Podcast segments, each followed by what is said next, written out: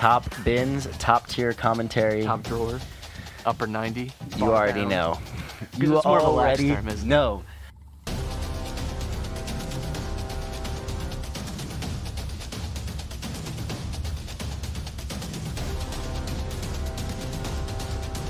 I think that's how it We always went goes like with previews. Like, 45 minutes, and we were at like Chelsea. I was like, what are we doing?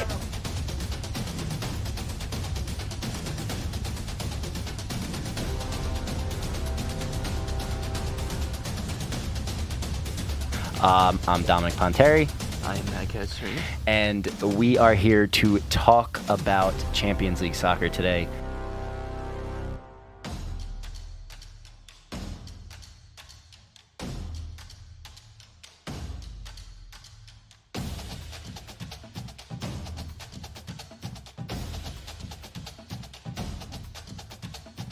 Hey, It's Top Bins time. what's up?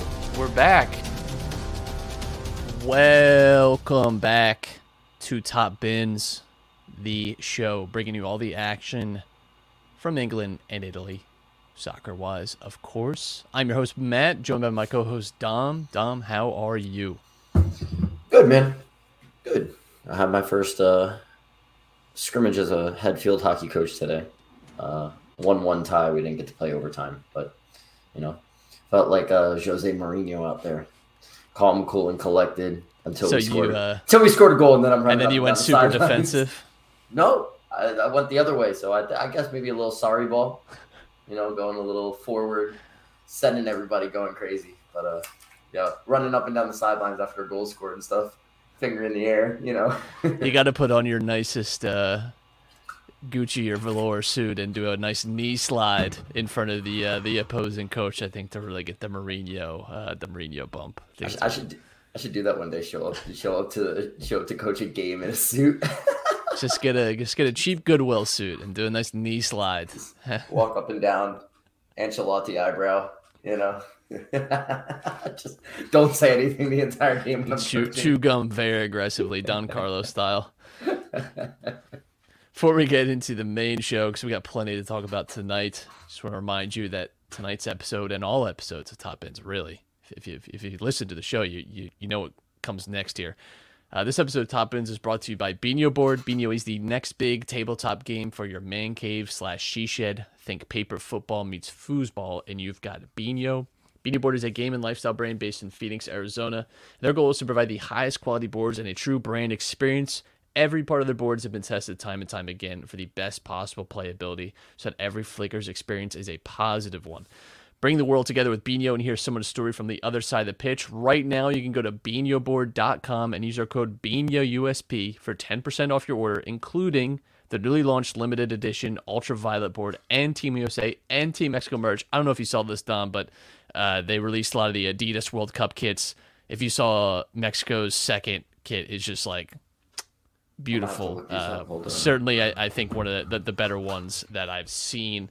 Um, you can get Binho Board, Team USA, and Team Mexico merch there. That's code B I N H O U S P for 10% off your order at binhoboard.com. Um, that's a reminder too that the, the World Cup is uh, is rapidly approaching. Uh, it doesn't quite feel that way because we're we're used to having you know like a month and a half uh, before we get there, but um, you know with so many games, so many competitions. Uh, yes, Dom, I can tell you just saw because they are they're Oh, incredibly the, clean. The, the away jersey, right? Yeah, um, Yeah. Oh, I yeah. really like it. Uh, Adidas, I think, Oh, did a, yeah. a fantastic job uh, with the kits. Uh, from the ones that I saw, at least Spain's looked really nice. Um, You know, So- Germany Germany's is very both of them kind of bring back vibes of like older, you know, previous jerseys. I yeah, think they're very clean and well done. all of them. All of them look great. Speaking of looking great, we're going to start tonight's show in Italy, where we had definitely some big marquee matchups uh, this past weekend. Uh, a lot of uh, a lot of really interesting games. Teams we expect to be at the top of the table. We start with Juventus one, Roma one. Interesting game. I, I think you know, like really the, the the first big big test I think for for Roma um, and for Juventus this season really because they haven't had the most challenging schedule uh, to start the the year. Roma survives this one with a draw. I you know I, I thought uh, largely speaking Juventus probably had the better chances. Uh, they have a goal that was uh, ruled out for for a handball, um, and you know had that had not happened, 2 0, maybe expected to roll on from there. Um, but, you know, Rome kind of just survive the the waves of attack that Juventus were sending, especially in the first half. This is a you know kind of a common theme now, and I think a lot of uh, Juventus fans, especially, sort of griping about this, and I think fairly. You know that first half, you, you saw what Juventus can offer going forward. Good counterattacks, um, a great Vlahovic goal, just an absolutely disgusting bar down. Uh, I love when it just takes all momentum out of the ball too. Like it just it hits the ground once and then it's just dead because it's just perfect, cleanly hit. Ping! Yeah, I The mean ones, just the ones that bounce off the bar and go down faster to the ground. Uh, oh my god! Just- so just- nice. aesthetically very very pleasing but you know Juventus throughout that first half I thought looked really good uh, Yes. and then in typical kind of Juventus fashion really Allegri fashion the second half they sort of set out to just frustrate their opponent drop a little deeper uh, play more conservative and I just don't think that suits this team anymore. I don't think that suits the players that you have anymore. Um, when Chiesa eventually returns, you know, like late fall, early winter, that's not a play style that suits him. It doesn't suit Vlahovic. It's not going to suit Angel Di Maria. Like these are not players that you should really be uh, using in this way.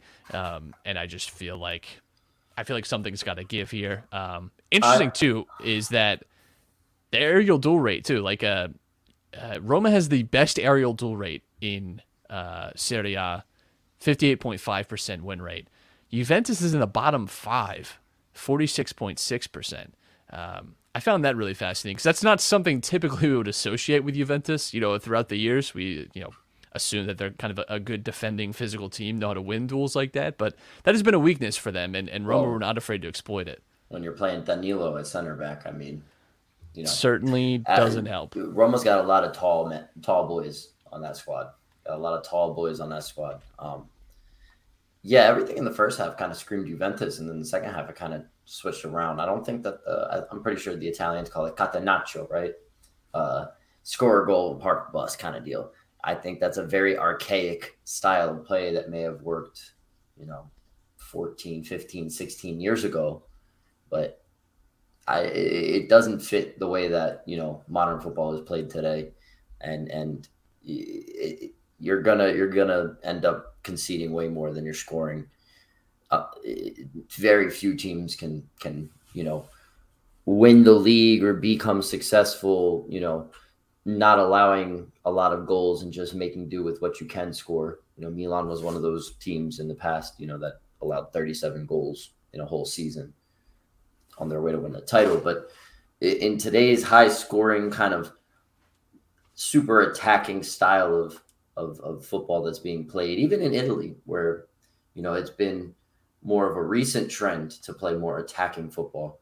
Um, you're seeing a lot of teams do it, even the lower table teams. Uh, Juventus looks like a serious team. You know, both of these teams, Roma and Juventus, were obviously dealing with a few injuries to, to some key players and whatnot. You know, Paul Pogba, the Paul Pogba saga is is actually going kind of ridiculous right now. Um, It is it is pogvolved into something much more dark and sinister. Uh, You got to trademark that one. um, but it, I, I just can't seem to get away. And, and I hate, you know, myself for saying this, but like, I can't seem to get away from enjoying the way that Roma plays. I, I think that Mourinho really has a good system working for the players that he has. And, and Dybala has made a huge difference already, already, you know, coming into the team within these few uh, game weeks that they've had. You know, I'm, I'm really excited to see how they come along. Um, because they could they could be a serious contender for a top four spot. yeah, so far, and it's it's early. You know, we're we're just a few games in the season, of course, but Roma have the best expected goal difference per ninety in Serie A so far this year. You look at uh, just the chances that they've created. They, they probably should have been winning, especially those first two games, by a, a more significant margin than they did. Um, and they've been good at limiting opponents as well. I know that you know we talked a lot about how Juventus uh, sort of created and, and looked throughout this game, but um, weren't tons of like high quality opportunities, but they definitely had you know uh, plenty of pressure on Roma. Um, I think you know they signed Andrea Bellotti. Uh, that's a you know kind of a good striker they can bring in that uh, brings that like clinical edge because it's really only Ta- Tammy Abraham that you would say is a clinical finisher within this team. Even Dybala Yeah. at his best was never clinical. He's more of a volume guy. Um, happy to take on maybe some like uh, less uh, like efficient shots, Yes.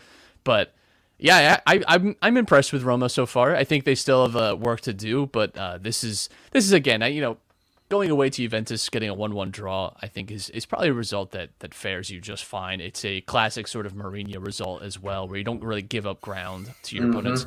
Fabio Miretti is it's looked pretty bright for Juventus. Uh, 19 years old, unexpected kind of uh, you know starter, you know through some of these games and, and minute getter. Uh, but I'm looking forward to seeing how he develops. Um, Jose Mourinho said at halftime to the team, "I'm ashamed to be your coach," um, and clearly that uh, that got them going in the right direction. Good for him.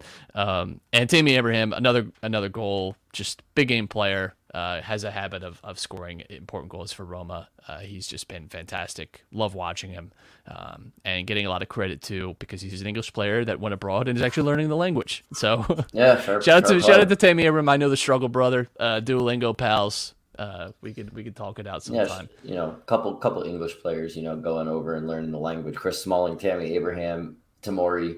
You know, Yeah. you got these guys. There's a there's a English kind of revival in the Serie A. There, there used to be some great English players that did play in Serie A in the past, and and it's it's nice to see you know them coming abroad and and, and making make, having I wouldn't say career revivals, but definitely you know enjoying you know a lot of you know the years of their careers in in a league when they've kind of been like Premier League outcasts. I would say You know what I mean? Smalling definitely career revival. Uh, Yeah. I think for Tammy and uh, Tamori, it's more about like as well as a start for them. They're young. they were like avoiding stagnating as players Yes, and yeah. and went and got the opportunity. And I think it that listen, if I'm an agent of a young player, I am pointing them in that direction, saying, "Listen, this is you." Like Phil Foden, yes, like he's getting good minutes, but like I'd imagine Phil Foden moving three years ago to a, you know, no, it doesn't even have to be in Serie A, right? But you know, but moving to a club where you're going to be playing, you're going to get 40 starts a year Yeah, is just a massive difference for your development. Um, Jadon Sancho did the same thing, right? Where he knew he wasn't likely to, to get in, in at Manchester City and moved to Dortmund, where he was going to get good minutes. Haaland did the same thing when he moved from Salzburg to Dortmund. He knew that that was a great develop. Like it's all about getting the, those minutes. Yes, like the the allure. Ask Callum Hudson Odoi if he wished he had moved on from Chelsea two seasons ago. You know, like it's a very good you, point. you have to just pick your spot sometimes, and it's not always easy to choose, of course. But um, you're even see, seeing it with Trevoh Chalobah, you know, this window where he wants to leave and Chelsea aren't letting. Like sometimes you just got to make your own way and uh, and, make your own choice. And Chalobah and Tanganga, both of those guys. yeah, Tanganga, you know, it seemed like could still move. I, I haven't uh, gotten much read on on what his uh, his transfer future quite looks like, but yeah, I, I think that those are those are the case studies for for getting out while you can Yeah. and uh, and finding and, and blazing your own path. Um, speaking of blazing your own path, Lazio three, Inter Milan one. Same result as last year. Uh, Lazio famously beating Inter Milan by the same score line in this exact fixture on Inzaghi's return. Ah, I love it. I love it. This kicked I us off. it. This kicked us off Friday evening. Really good game. Uh, very exciting. Uh, gave us a lot of the this, the things that we loved about Lazio were on display. The things that we love about Inter were on display too. Good chance creation. Denzel Dumfries. I love the guy.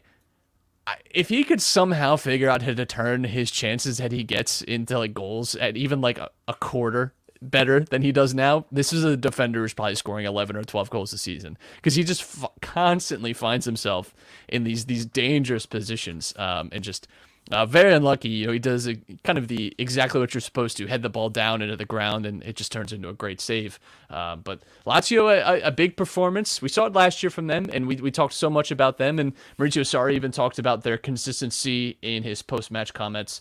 Um, last he said last year we either dominated the match or we struggled, which again, you know, is very similar to I think what a lot of people picked up on that they were just so inconsistent. Uh, he said, "I want consistency. Anyone can win a single game in three months, a few in six months, none."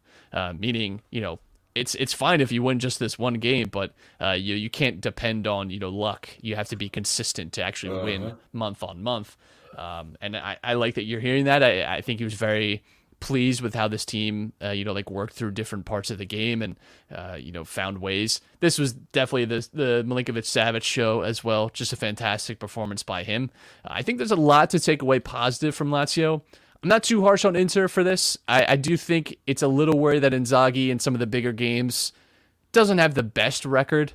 Um, but you know, you don't always have to beat you know the second or third best team in Italy to to win the title, right? You know, it, it's not quite like England or Spain in some years where you have to beat your title challengers uh, to to win the title. Um, you, you can you can still get there. You know, Inter weren't very far off despite not having the best record against uh, some of their other you know rivals, but a little worried that you know like it's it's another performance where it didn't quite seem to gel and work out for them. It's it's a little concerning that Dimarco and Gagliardini are starting over like Calhanoglu and Gosens. Uh, you know, whether that's the matchups or whatever, you know, is going through Inzaghi's head with that three-five-two. I really do think that those two players would fit that system more than the two that started for that game. Um, Sarri ball is coming into full effect uh, a little bit with, with Lazio now. They were a lot more uh, inconsistent last year.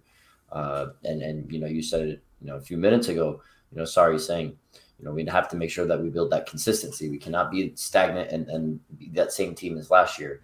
Um, Luis Alberto is playing with a chip on his shoulder, which which is absolutely incredible. Uh, you know, if you didn't see the other angles, his shot looked like it was ridiculous, but that that deflection helped it become a really really nice goal. But I was very very excited to see Pedro kind of turn turn the clock back a little bit and give us, you know, vintage Pedro cut in and curl it to the far post. That, that was, was that was some vintage Pedro yeah. right there for sure. Love and, and a lot of these chances for Lazio are created just because of Immobile being a pest in the box, constantly getting chances and making the defense worry about him. And it opens up chances for everybody else. It allows Milinkovic Savic to work more and find those other open teammates. So, you know, Felipe Anderson is having his normal, you know, early season kind of run of form before he probably fades away for a little bit. So Lazio are in a good place. You know, if they can, like you said, build that consistency and gain a few wins when some of those players start to dip in form a little bit, they'll have a nice, comfortable point total where they're, you know, in a good spot for for a few months. Yeah, it's all about consistency with them and, and putting in the good performances, you know, kind of just over and over again. Mm-hmm. Uh, the Listen. interesting the interesting thing coming out of this game, Romelu Lukaku got injured in training on Sunday uh, looks to be to, to be missing uh, the next game for Inter, which of course is quite a big one. I don't Listen, I don't want to you know. The more Inter tears, the better. They were panning to people after this game in the crowd, crying like they lost a World Cup final. Just week, just a week after celebrating like they won a World Cup final. So you know, it, it, it's one or the other with with Inter. Yeah, well, so they won't have him for Cremonese, but uh, he seems certain to to miss, uh, you know, Derby del Milan. Got that coming up Saturday. Pretty pretty big one. Who knew, right? Who knew? Um, listen, listen. Uh, I I don't know if you saw the clip. Uh, uh, former FIFA streamer uh, Kurt. I don't know. Do you know who you know? Kurt, yeah, yeah. Inter fan. You know, he was he was watching highlights of the Milan game. I was seeing like uh, De Ketelaere do do like his thing, and and he watches this one the one clip. De Ketelaere kind of is is in like a physical battle, turns onto his left in the middle of the field and plays this just looping ball over and, and creates that chance for Kalulu, who didn't play uh, uh, Giroud across. And he look he was looking at the screen. he's just like, I think we have a problem. so you know, not having Lukaku for for one of the biggest games of the year, that's that's very worrisome for Inter. Uh, they they already have to play catch up after this week, dropping you know, losing points and not getting any ground on Milan, who who got a win. So uh, the emergency bells are not ringing, obviously, for them. You know, like you said, aside from this game against Milan coming up, they have Cremonese, which you can probably chalk up as a win for them. Um, and and you know, moving on from there, they'll probably get more momentum. Lukaku will come back. Things will kind of get back to normal. But a little a little hiccup in the in the road for Inter early on in the season. You know, they, they they have to make sure that they kind of nip it in the bud and, and move on from there. Because if they keep having these little lapses in form, say goodbye to even second place. Yeah, well, it's going to get even more difficult, like we'll talk about later in the show, because their Champions League group, uh, it's certainly certainly don't have easy midweek games to look forward to. Uh, I, I, wouldn't say elsewhere in Italy, uh, all the promoted teams still winless. Lecce did get a draw uh, at least, but uh, not doing great uh, for for the new boys. Although our boy, well, your boy, not my boy for sure. Uh, Berlusconi had this to say about Udinese after their two one loss, after their two one win against Monza, I should say. They played with twelve men because of the referee. Classic Berlusconi. He has no room to talk. First off, he has no room to talk. The, the, the lack of shame. Milan got sent to Serie B because he was paying off refs. Come on now. Whoa, whoa, whoa, whoa! He didn't pay them off. He gave them Rolexes. There's a difference. oh, excuse me. They were they were elaborate gifts. not, not like the referees can go pawn those off real quick and get the money for them, but Hey, those things belong in a museum. I'd say those, that's history right there. I agree. Um, Salernitana blown the doors off Samp this past weekend. Davide Nicola. What a guy. What a guy. Um, so shout out to Salernitana. My pick to go down, uh, sending Salernitana into the relegation zone. It's three games in. Let's, you know, let's not get carried away. But uh, Fiorentina and Napoli played to a draw. I kept this in because uh, I like circled my Sunday afternoon to watch this game. Like, oh, this is going to be great. Napoli have scored so many goals. Fior- like, and it was just not that entertaining. Not not what we had hoped. Uh, But yeah, least- I, I heard that um uh what's his name made uh bad uh substitution choices for Napoli. Um Spalletti. yeah. I I wouldn't heard- say I- so. I heard he took like Kvara off instead of instead of Lozano and then, you know, like The problem is now I know. Napoli is like weirdly the deep. game, so They're weirdly deep in attack. So like Simeone came on, Raspadori came on, um, and it's just hard. Like when you have like that many attackers, I think to to yeah, you, balance you it. gotta, I you didn't gotta think get them rotated in. I think make- I didn't think Cavaradonna did was playing that well. I didn't think anyone attacking wise for Napoli were, were really playing that well, except for Osimhen, who's just you know is always playing at a, a really high level. But um, I I didn't think I didn't think those were terrible substitution choices, and I don't think going to Fiorentina and getting a draw is the worst result. No, I, I do think those teams are kind of balanced against each other. So, uh, yeah, a draw a draw is fine for both parties. Uh, no one really covered themselves in glory. I wouldn't say. Let's move to England, shall we, Dom? Ah, Uh, hey, hey, hey, hey! some relief. It's like Oh, beautiful, right? it's like throwing up when you had the spins. It's like God, I'm glad that's over. I just uh, Liverpool nine and Bournemouth a nil. We won at ten. We won at double digits. We didn't quite get there. We'll settle for nine. That's fine. This was a statement game for Liverpool. A lot of questions being asked about them. A lot of, a lot of uh, people kind of counting them out already. I mean, you were you were down in the dumps last week. That's not saying that you're counting your team out. I know that you stay with your team throughout. But listen, um, yes, it's Bournemouth. Yes, they're probably going to go down at the end of this season. I don't care. Liverpool, like like I said, we're having a lot of questions asked about them. What they needed was to go out just against a lowly team and just beat the absolute shit out of them. I mean, the first five goals were just absolutely just great. It was just great to see. Harvey Elliott's goal, just beautiful. Uh, Trent's goal, Jesus. And then and then even No, well, Dom, you know, he can't defend though. It's uh, like It doesn't matter when you're scoring. I know like that, Mitrovic you bullied know? Gabriel, uh, but like, I, let's not forget the one time that Trent got that, that Trent got muscled by Alexander Mitrovic. Let's not forget that. A Um, guy who has like six inches and forty pounds on him. let's not forget that he won. He he didn't win that duel. Look, for me, Firmino got a little lucky, but nice finish, nice touch to fin- finish out on that that one. Uh, Van Dijk getting a goal. Uh, this had everything. I had an own goal. Except Like- it had everything except for a Mo Salah goal or assist. Somehow. Man, Nine goals scored, and I'm only salty because I had him captain in fantasy Premier League. And if you had told me, Should on Captain Fri- Firmino. if I, if you had told me on Friday afternoon, hey, Mo- there's gonna be it's Liverpool gonna win nine nothing tomorrow, I probably would have triple captained Salah because you just have to assume that he's he's getting two or three. If Liverpool's scoring nine, and he Yeah. gets nothing, None. nothing. You know what? Uh, Shout insane. out to whoever decided to triple captain Roberto Firmino on their fantasy team. psychos. Uh, two goals, Hey. three assists. Can, I- can I ask you this? You Does can ask this, me this. Does this make uh,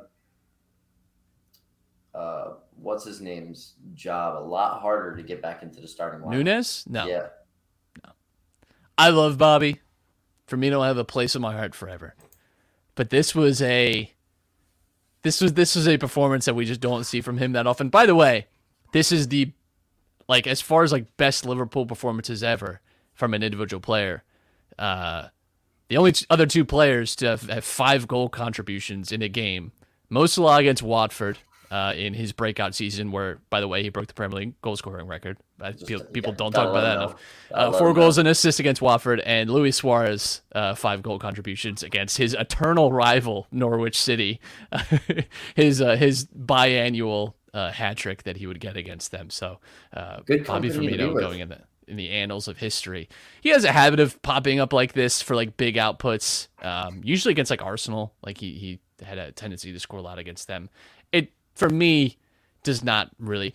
I will say Firmino is, is better for link up play. Um, like he's a better passer than than we have in someone like Nunez or Jota. But um, just to be frank, it's it's not it's not a typical performance. And like a good chunk of his assists were just laying it off, and someone uh, someone just curled it in like Harvey Elliott did. Hey. I think the bigger question here is for Bournemouth and where they go from here, because I think pretty much everyone had them picked to go down. Uh, you looked at just the talent of this squad, and uh, there were some concerns. They went on opening day, not super convincingly, but uh, they, they beat Aston Villa 2 0. But since then, it has not been pretty uh, and it has not been comfortable for Bournemouth. 4 0 to City, 3 0 to Arsenal, and now 9 0 to Liverpool. Uh, This is a got- rough stretch of three games. I mean, it's a it is, and it it's frankly doesn't get a whole lot easier. They have Wolves, Nottingham Forest, and Brighton in their next three. Um, certainly easier than City, Arsenal, Liverpool, but uh, still a, a, a fair challenge. I just I didn't like Scott Parker's comments afterwards. Seemed really just kind of defeated. I think he's trying to encourage the the board to maybe throw some money into the situation. But um, you know, he was saying that he wouldn't be surprised if this is you know if this isn't the only time that this happens to Bournemouth this year. And it's like that's kind of an insane thing for a manager to come out and say after a game like this. Um, so I, I don't know where they go from here. I, I didn't have much hope for them to begin with. I'm not going to base like their entire season based off of a really ch- challenging stretch of games that a lot of teams in Europe would struggle with, you know, with City, Arsenal, Liverpool all back to back in the league. But um, it did just feel like uh, this could be like a, a really early season kind of backbreaker that's hard to come back from. And Bournemouth, let's not forget, when we did their preview for them when they came up, they struggled with bad runs of form. And we talked about how that could be a real challenge for them in the Premier League, where, you know, if you put together like seven, eight games where, you know, you're only maybe winning one or two of those or, or none, you know, that's harder to crawl back from than it is in the championship. Um, and I, I do worry about that a little bit where they had these hot and cold periods. If you get cold in the Premier League, brother, it's going to be a very long time before you're hot again because it's just, it's a very competitive league. All top leagues are, of course. I don't want to make it like only the Premier League is this way, but No, but the um, pre you, you it still stands. Like the prem, the, even your mid-table teams can just trounce, you know, relegation sides. And you know, if you're if you're cold, then then you have a Fulham you know, were newly promoted playing Liverpool off the park in the first 45 minutes. That was a team that was in a Champions League final Yeah. and was a point away from winning the league last year. Yeah. like, Yeah, yeah, exactly. So it, it, it, you can never take a game late in the Premier League. You know, in Serie A, you can kind of take a couple games late depending on who it is. I mean, hell, this Salernitana beat you know a team that's been that hasn't gone down in, in a very long time. So, uh, yeah, it's it's very concerning for Bournemouth. It's even more concerning when your when your manager it sounds like he's in a depression. So well, he has this. He has this to comfort him. His 700 pound uh, cardigans that he wears, uh, his designer cardigans. so good for good for Scott Parker. He'll always have his looks. He'll always have that amazing jawline. Uh, so Can't take that away BetterHelp.com, free plug. Sponsor sponsor the show, please. no problematic. Eh. uh, Chelsea two, Leicester City one. Ten man Chelsea two, Leicester Yeah. City Yeah. one. Uh, Conor Gallagher. Let's have a chat, friend. Uh, ease up. Let's ease up a little bit, young fella. man. Uh, two yellow cards in the first 30 minutes equals a red card. Um, The Conor Gallagher experiment may uh may be running its time. well, Crystal Palace has put in a bid for him. which I would love to see him go back there because he fit so well last season. And I think uh, the the major problem again is him being played in this this pivot role, which just is not to his strengths. And I don't know why he's also the last man on defense when he's already on a yellow card, uh, because that's typically where you're going to get these professional fouls. Even if you don't mean to run into player, if you just catch someone, you're pretty much always going to get a yellow for that situation uh, that that Gallagher was in for his second. Just felt like maybe a miscommunication there. It just it it seemed like an odd fit in in the offseason, and I was I was really curious to see how he would work. And I just I don't want to make the statement that he clearly can't ever play there, but I just I don't know that this is the right situation, the right spot for him, and I, I would actually really love to see him go back to Crystal Palace because I think that's just where he's he's going to be more successful at. Leicester City, one point from their first four games. You're underachiever, by the way, um, and and you've looked very right on that so far. Still have not brought anyone in somehow. you got vision, ninety nine vision from from Dom. Uh, still have not brought anyone in somehow. Uh, and that is because of terrible finances. Apparently, they've they've got some uh, some things to work out through. Uh, it's definitely to be helped by the fact that they're selling Wesley Fofana to Chelsea. Uh, this is the Fofana grudge match, as it was. Uh, winner winner gets Wesley. Um, second worst goals uh, conceded in, in the league so far this year with ten. This was an issue for them last season, and the only team worse than them was Bournemouth, who just shipped away nine. So you, you better hope that that you're not doing worse than them. Um, but you know, it was a problem for them last year defensively, right? And, and part of that was uh, you know just set pieces and stuff, but also not having guys healthy. Um, now you've sold Fofana, Schmeichel's not there anymore. You're still starting Amartey at center back, and he just is not really his best role for him. No idea what's happening with Sancho. I'm, uh, you know, I think you were. I, I agreed with you that they could certainly underachieve. I'm starting to worry that this might be a team that's more than just underachieving. Might be really in a relegation fight because down, yeah. you look at the quality of this team too. Outside of like Harvey Barnes, James Maddison, Tielemans, there's not like high level quality here. Like Jamie Vardy has not been. He's he's definitely lost his finishing touch in, in some ways. He'll still probably end up with double digit goals in the Premier League just due to volume, but um, you can clearly he's 35. I mean, it, He, Christ, he also doesn't have the qua- like top quality around him. You know, yeah, you just have like Harvey Barnes and, and Tielemans that are trying to find him the whole time, so giving him Yeah. chances. And I wouldn't even be surprised if Tielemans gets sold in, in, in the winter transfer window. He was rumored to leave in the summer, and he didn't. If Well, if he teammate- doesn't get sold now, he's just leaving for free next year, and he's just Yeah. going to get a nice signing bonus. Is is what it's going to turn into, unfortunately. But um, I want to say this: Brendan Rodgers, Steven Gerrard, used to be you know a nice player to manager relationship. Right now, they're now they're both peers in a sense. They're both managers. Both of them on the hot seat. Which one is fired first? Do you think? Because I I think Brendan both of them are really.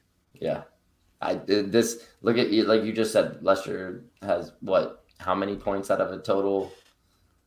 Out of it, they They have one and four. Aston Villa Yeah. only has three points. They only have one win, um, and have not looked good. I, It's hard to say. I, I think I think Rodgers would sooner walk necessarily than be fired. Leicester's But in last place. Last place. Yeah. They have one point. Last place. I think there are extenuating circumstances uh, to to them. Aston Villa, Gerrard has been he got like good signings, and maybe he wants more, but he's also beefing weirdly with like Leon Bailey and Emilio Buendia, and, and not working them into the team, and um, his tactics aren't aren't quite good enough. Like he's not getting the best out of that squad. I don't know that you could like. I thought Leicester still created enough in this game to win. Uh, you know, if they had just been a little bit more clean, you can put that certainly at Brendan Rodgers' feet, though. And I don't think he's a very good man manager. Someone that had Brendan Rodgers manage his team, I, I would say, especially if you go back to his famous three envelopes uh, clip, like this is a guy that historically has not always had the best relationships with players. Um, certainly when times get tough, he's a great like rising tides type of manager. But um, I think when you know you have to navigate some more uncomfortable moments, maybe not the guy. But um, yeah, Brendan Rodgers, Steven Gerrard. Wouldn't be su- wouldn't be surprised if one of those is uh, is our first manager gone. My, uh, my chat's year. saying uh, it's not Brendan Rodgers' fault. It's just he never has the players for his system. I don't know that that's totally true. I, I, I think you can maybe say that Leicester have bought wrong, but when Brendan Rodgers has gotten the decision to make signings, he's made terrible signings. He signed Bertrand, he signed Vestergaard. Those were like his like pounding the table signings, and they were just terrible wastes of money. Um, like insignificant money too. Not they really didn't. Uh, it's not. It's not like they, they got those guys for very cheap. So And we've Um, spoke on spoke on the show in the past uh, about you know how it was at Liverpool as well. You know, where it, it was kind of known like defensively they were never strong. He's always had that struggle with his teams that you know they'd never been solid in the back. They were always allowing in a lot of goals, and the only reason that his Liverpool side kind of could mask that a little bit was because they had such an electric attack that they were putting in goals as well, and they had to make sure that they scored more than they allowed. It wasn't like you know they were they were getting tons of clean sheets and things like that. So you know it, it's just followed him since then. Yes, he, he he's at a club that probably won't get him the players he needs, but at the same time, he can't get done anything right now with what he does have. I would say I would say they've done pretty decent by Rodgers in terms of like the teams that he's had and the squad that he's had and, and the players that they've bought. Um, I Excuse could me. you could also you could also blame him for failing to get Champions League qualification two seasons in a row when they were in fourth and Yeah. was unable to get them over the line. Um, it's not like they had a whole lot more to do either. By the way, it's not like they were you know co- sort of had an outside chance. They were firmly in control of their destiny for two seasons where they could have had Champions League football, which is a, a huge difference maker in, uh, in revenue. Sorry, uh, they were being sarcastic about Tuchel instead, saying that he never has to put. Well, Tuchel's, has to play Tuchel's for the system. that little vampire it can't it can't make that Listen. claim anymore. Listen, what what what he was able to do with with ten men having you know Cucurella go so far up the field, basically playing as a winger most of the game before he gets uh, subbed off, but gets an assist.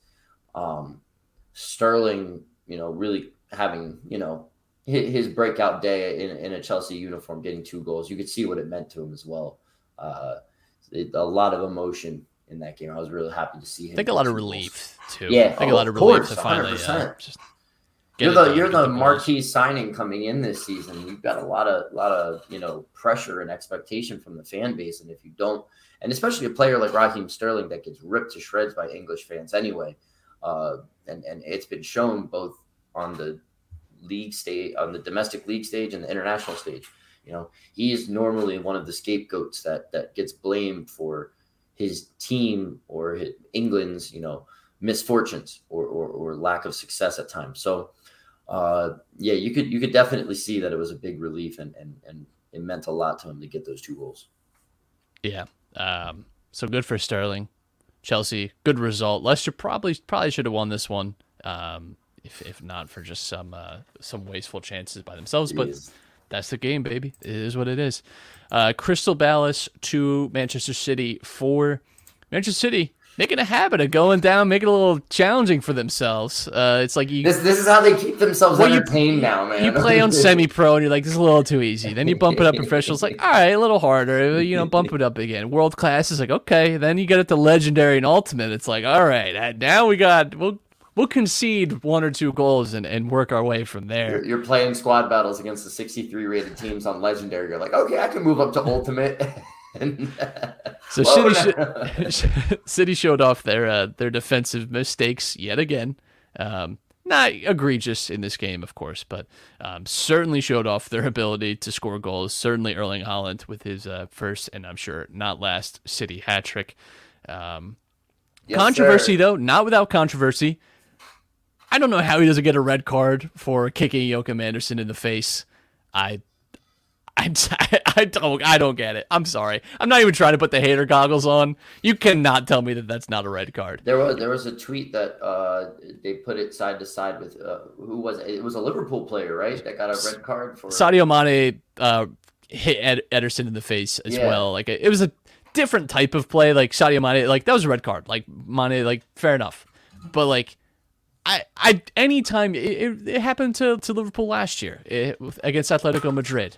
Um, I think it was was it Griezmann. I think that that lifted his boot too high and caught Firmino in the face, something like that. Anyway, anyway, anytime your foot gets that high where you're you're hitting someone in the forehead, doesn't even matter if they lean down a little bit to play the ball. It's dangerous play. You're putting your opponent at risk for injury. That is the definition of a red card. I'm sorry. it's just ridiculous. It, does, it doesn't matter how tall you are, right? And that your body just No, moves differently. and there's no Like, excuse you for gotta it. Be, you got to be cognizant of that and do something else to try. It's not like ball. Joachim Andersen is Lisandro Martinez, where he's like so only so high off the ground. Like it's just, Yeah, I'm sorry, but in the age of you VAR, sneak that one in, right? in the age of VAR, there's no way that that can be mistaken. And then you know the the third goal for Crystal Palace also probably should have stood um, because they they claim that he he plucked it off Ederson. As a guy who had to watch Loris Karius g- give a goal to Benzema in a Champions League final, I want to hear none of it uh, because it's ridiculous. Like I'm sorry, that's a goal. You didn't beat him,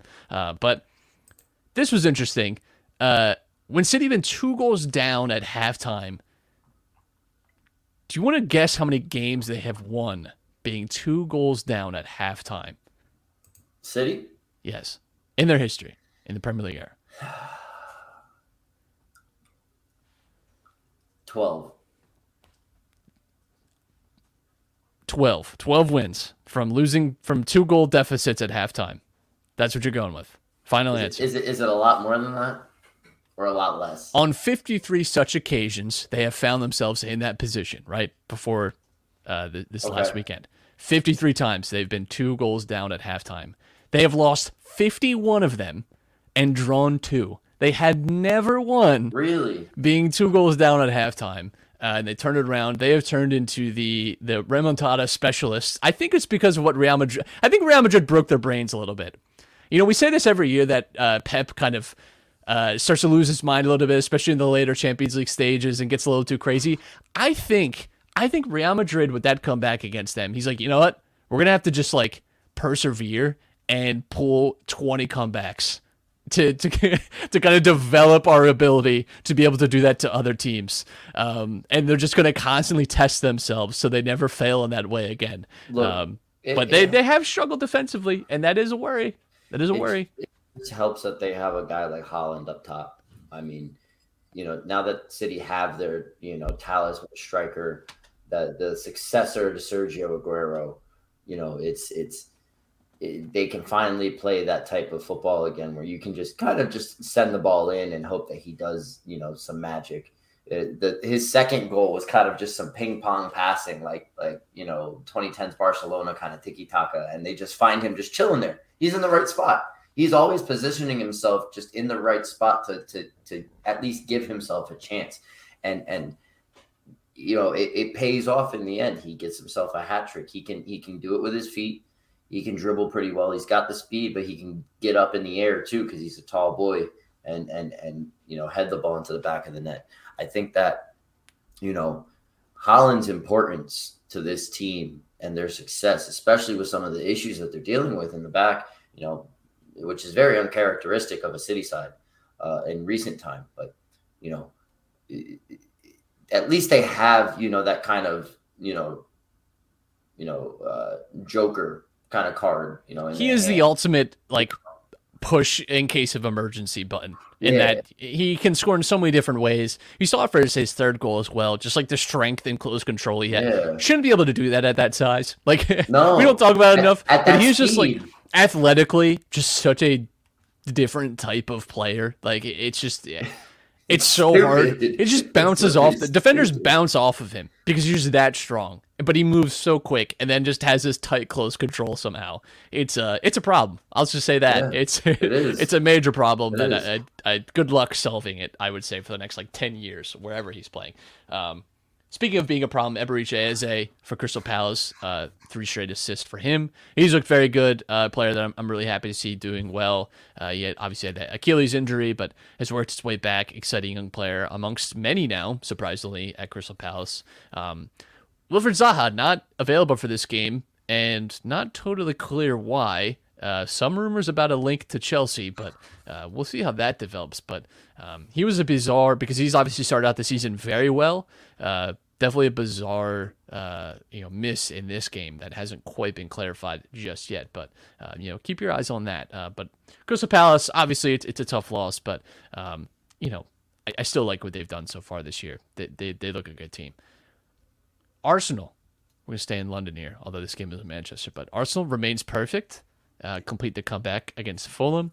Uh, I love seeing I love seeing Arsenal like this right now.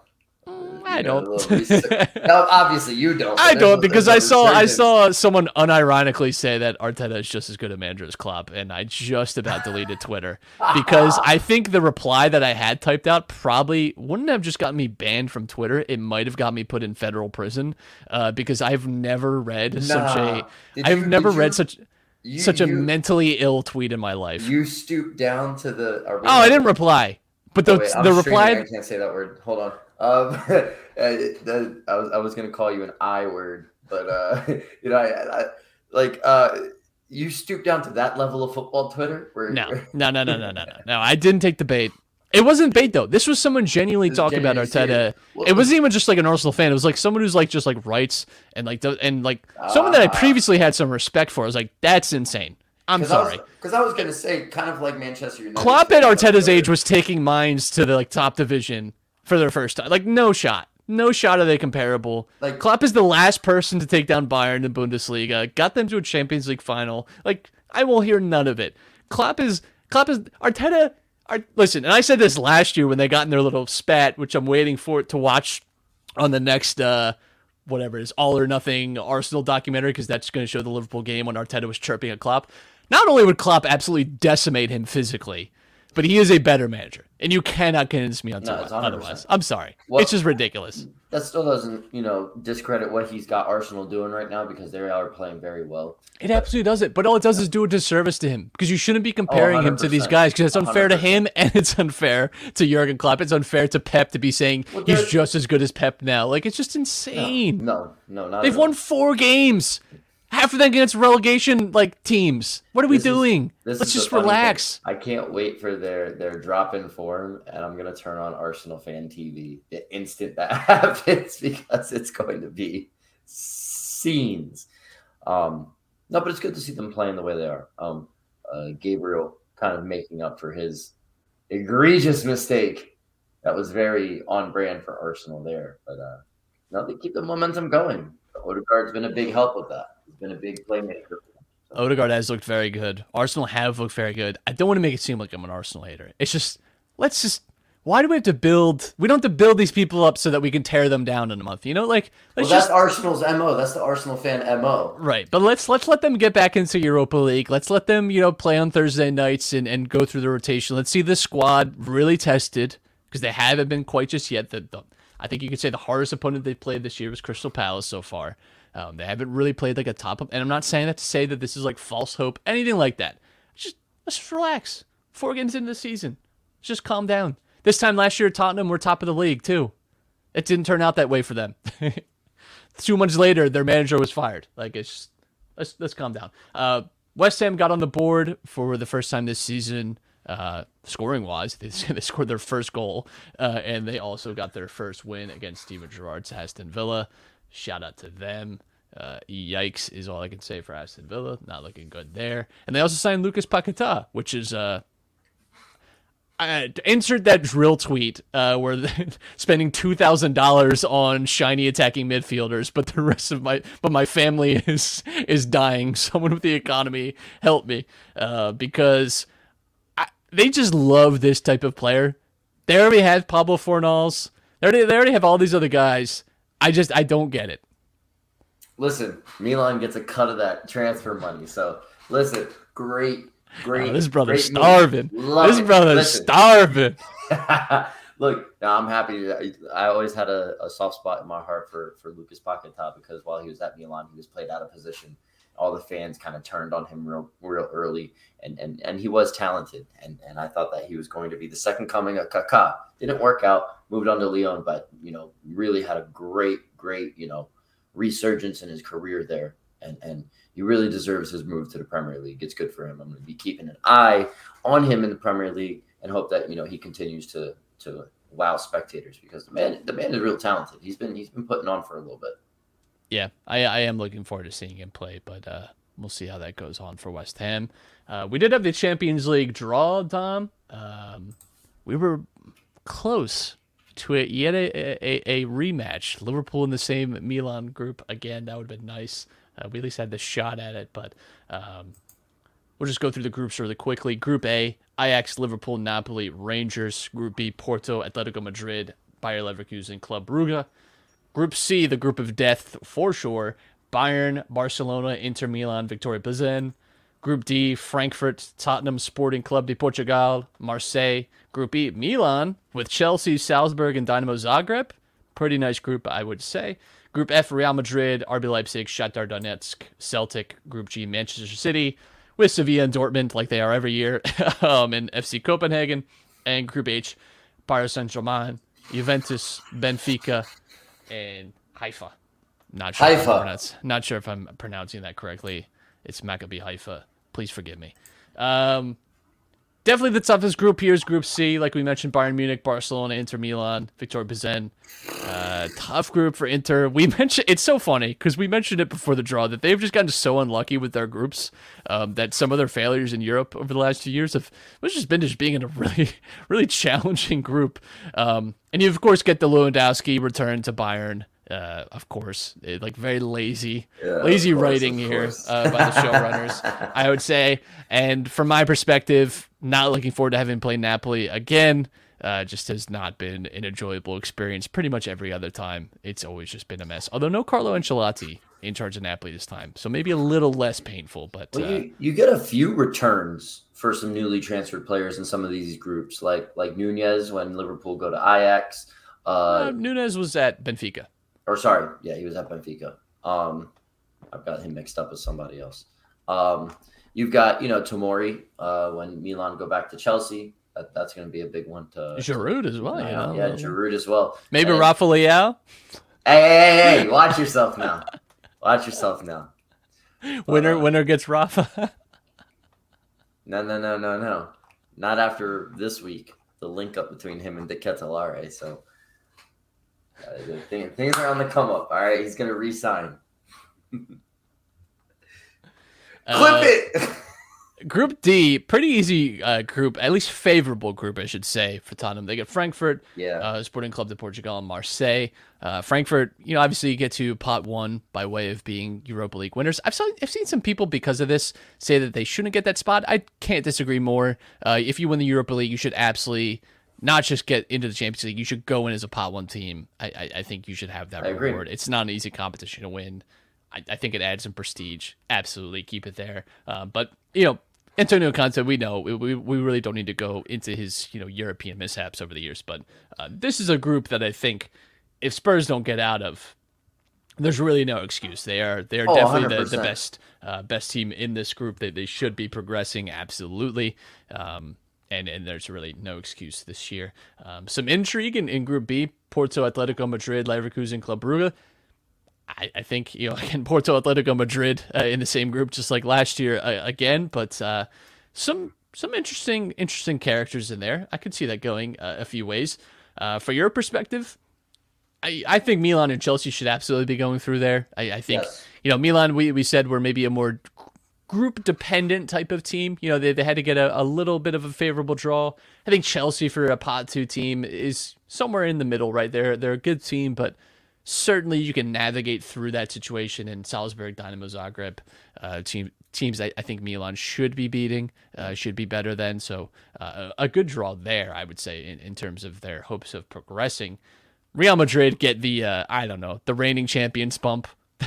the hell is Leipzig a group, challenge for sure, but Shakhtar and Celtic. I mean, come on, uh, Shakhtar must get sick too of playing uh, either City or Madrid. It is every year Shakhtar, or like somehow they end up with either City or Madrid in their group, um, and. I, I, I have to think the same for Dortmund and City as well. They're probably tired of seeing each other. Sevilla and Dortmund have been in groups a few times over the years. Um, PSG, Juventus, Benfica, Maccabi Haifa. I'm sorry. I, I, it is going to be interesting. I, I think Benfica have a better chance. People are going to give them in this group. I'll say that much because Juventus, you know, we we saw them get a little dusted last year in the Champions League by you know Villarreal. We saw them in the groups not even perform that well. I don't know. A little, little worried There's there. apparently some witchcraft going on. Uh, Are we going to talk about this? do you want to?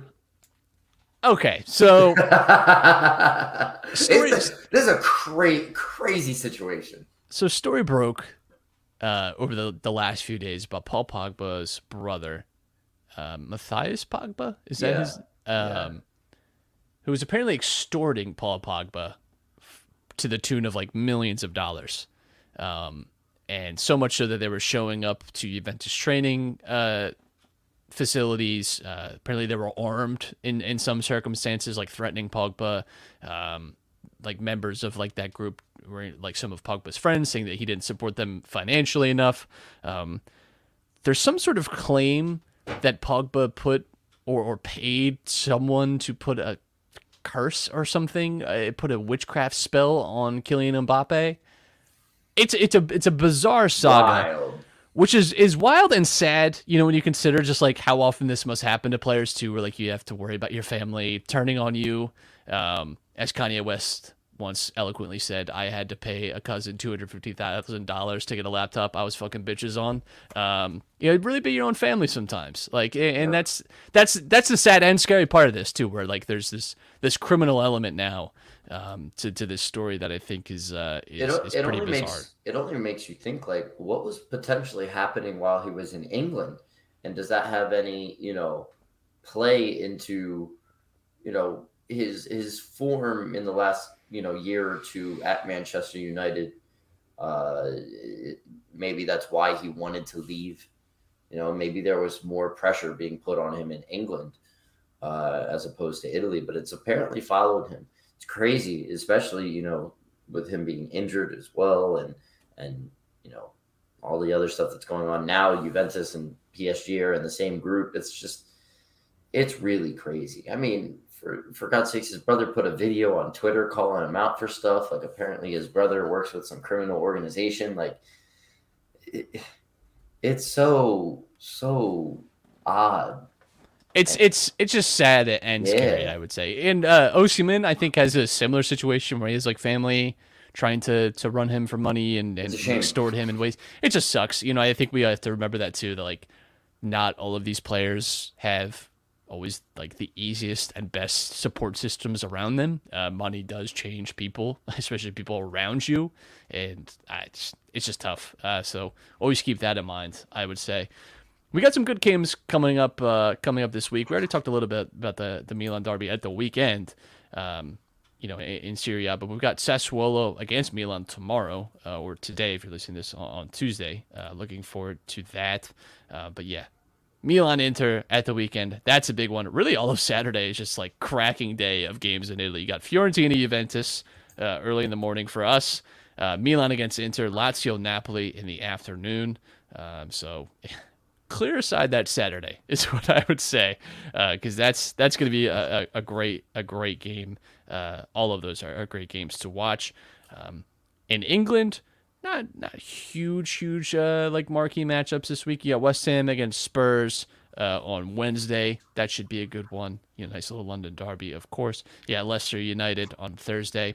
Do you have the uh, the the Liverpool derby Saturday? Everton versus Liverpool. That's always a nice one uh, Chelsea against West Ham, but um, and then Manchester United, Arsenal on Sunday. Arsenal's kind of biggest test of the season so far in terms of, of stature and, and quality of opponent, perhaps.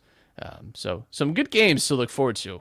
Uh, that Saturday in Serie A is going to be a good one. There's also some midweek games this week for Serie A as well. Like Milan plays Sassuolo on Tuesday. I had mentioned that. You ain't listen to me. No, sorry. I was looking up the games while you were saying that. Excuse me. Yeah. The two the You see what I you see what I deal with. You see what I deal with, listener. He doesn't listen. look, look, look, look, look. These are except for Fiorentina Juventus, it all does seem like some warm ups for the weekend. So um We call them appetizers. You know, Yeah, something to, something to hold you over through the week. You know, fair enough. yeah. Fair. Hey, I'm I apologize. I'm Hey man, sometimes sometimes I can be a crappy uh all's forgiven. crappy co host, you know. Yeah, but you're a great friend, so it all balances out. Hey, one full year. One full year. It's our it's our one year anniversary. Did you get me anything nice? Which anniversary? One first anniversary. What is that? The the. I know. should know because my first wedding anniversary is coming up. So, so maybe I should uh maybe I should get on this. So the the card anniversary. Just get you a card. Uh no. I, a card is expected in my relationship for all events. There must be a card. for everything. Take you out to dinner. Like, yeah, the dinnerversary, the paper anniversary. Yeah, so a card. Hey, maybe right. I'll make you a, a paper mache uh, bust of Luis Diaz. Uh, open your door right now. Your gift is right there. That was sick. Cool. A total, uh, a total David Blaine moment. I saw the funniest media clip. board? Media board? I saw the funniest clip on Twitter. It was David Blaine in Harrison Ford's house doing like a card trick where he ended up pu- putting a card in like an apple and he had Harrison Ford cut open the apple and the, his card that he was just thinking of was in that apple. And Harrison Ford, I've never seen him so scared, looks at David Blaine and goes, Get the fuck out of my house. Remember David Blaine? Cheese Its! Cheese Its, David Blaine! Sometimes we just whittle it down to only people that were chronically on YouTube from like 2006, 2009 understand our references. And that's what I love about us. You know, There's, sometimes. there's there's always one classic YouTube reference, like in the last few episodes. Now, check back next week for our uh, our muffins uh, riff. Charlie the Unicorn. Uh, Dom, anything to say before we get out of here? took my kidney. No. Oh, they took my freaking kidney. Um, no. Uh, I actually, yeah, I apologize. That was a quick. That was a quick turnaround. um, anybody who does follow the stream, well, if you don't follow me on twitch.tv slash AHairyApe, uh, but if you do follow me, I apologize for the inconsistency in the streams. I've been super busy yeah, leading up until the school year. School starts back up next week for me. Uh, so uh, I've been pretty busy. I'm going to try to get back into the grind a little bit. Um, FIFA's winding down, but I just downloaded eFootball 2023 just for fun.